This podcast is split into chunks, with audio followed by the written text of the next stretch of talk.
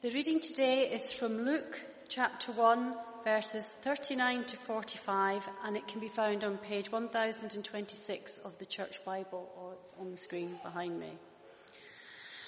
At the time Mary got ready and hurried to a town in the hill country of Judea, where she entered Zechariah's home and greeted Elizabeth. When Elizabeth heard Mary's greeting, the baby leapt in her womb, and Elizabeth was filled with the Holy Spirit. In a loud voice she exclaimed, Blessed are you among women, and blessed is the child you will bear. But why am I so favoured that the mother of my Lord should come to me? As soon as the sound of your greeting reached my ears, the baby in my womb leapt for joy. Blessed is she who has believed that the Lord would fulfill his promises to her. This is the word of the Lord.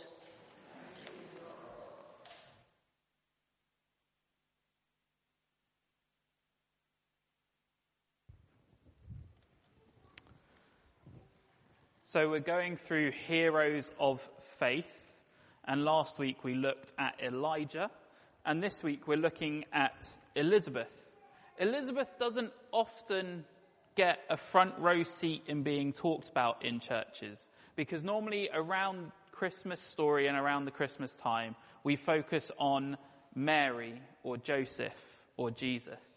And then when we do look at the birth of John the Baptist, we focus on Zechariah and don't think about the part that Elizabeth played in that. So I thought it would be great to talk about Elizabeth, a hero of faith. And there isn't much written about her in the Bible, but when we read earlier in Luke chapter 1, and I do encourage you to go and read all of Luke chapter 1, there's some amazing stuff in there. But we see that she was married to Zechariah. She is a descendant of Aaron, or Aaron, the first high priest, Moses' brother. She was righteous, obedient, and blameless in the eyes of God. But she was unable to have children. There's lots of people that I've come across in my life who have been unable to have children, and it's caused them great sadness.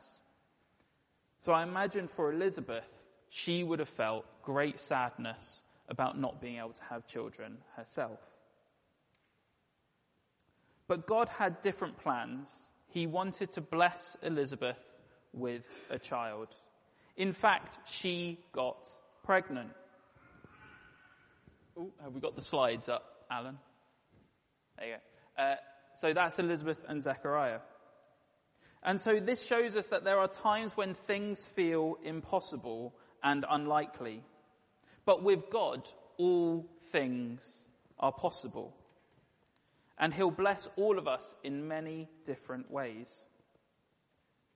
But from this story, from the Elizabeth's life, I think we can learn that we need to lean and trust in God. Because whenever life is difficult, God is our foundation. God is our strength. Recently, I had my own difficult situation where I felt trapped. But I leant on God and I trusted in God to help me and give me what I needed to have my situation change. And one of those things was my wonderful wife, Heather. She hates it when I mention her in sermons. I didn't mention her last week in the service at all. But she, God provided me a support network with my wife, my family, my friends, and lots of other people that I could turn to. But when we are in difficult situations, we have two choices. We can turn to God or we can run away. But Elizabeth is the great example of turning to God. She trusted God. She never let her difficult situation shake her faith. So the challenge for all of us here is do we turn to God in difficult times? Do we turn to God in difficult times?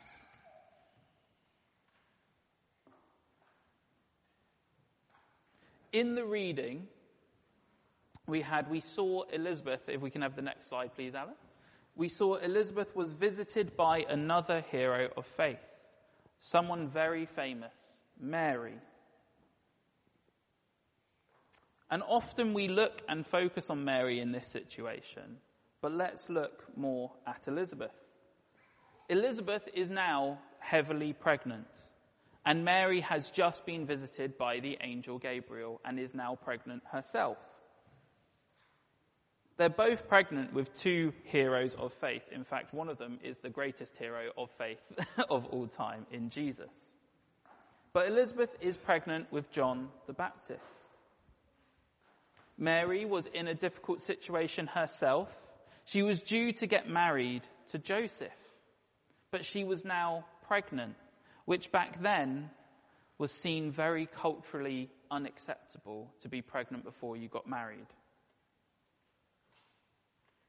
So Mary, in her difficult situation, went to Elizabeth to seek comfort, wisdom, and strength. She knew she could turn to God, and God was providing her Elizabeth, her cousin. Elizabeth immediately recognized Mary was pregnant by the power of the Holy Spirit. She trusted the Holy Spirit to guide and lead her. She was open to the Spirit's work in her. So she then encouraged Mary with her words. She provided the comfort and strength and wisdom that Mary needed. This shows us that we need to be open to the power of the Holy Spirit ourselves. No matter our situation, God can always use us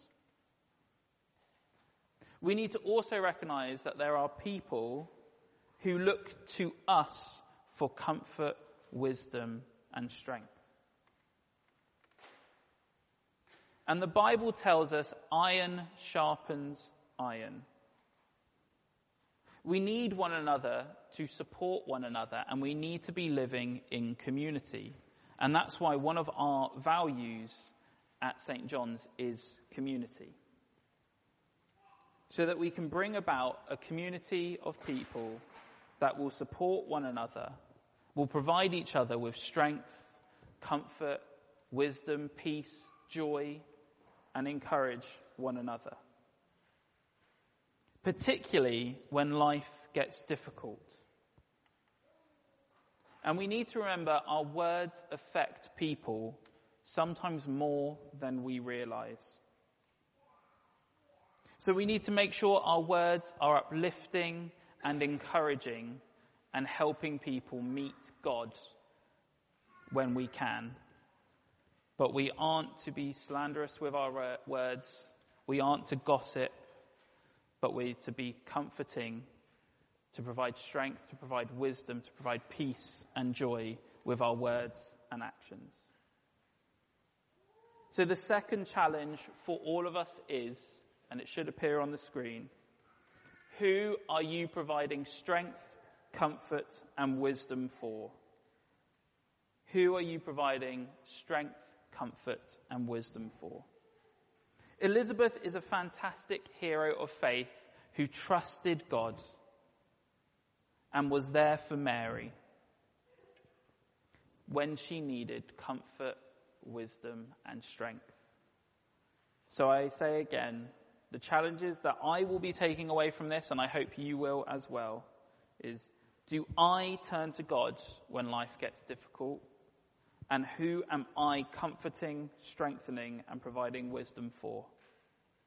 I hope you find time to ask yourselves these questions.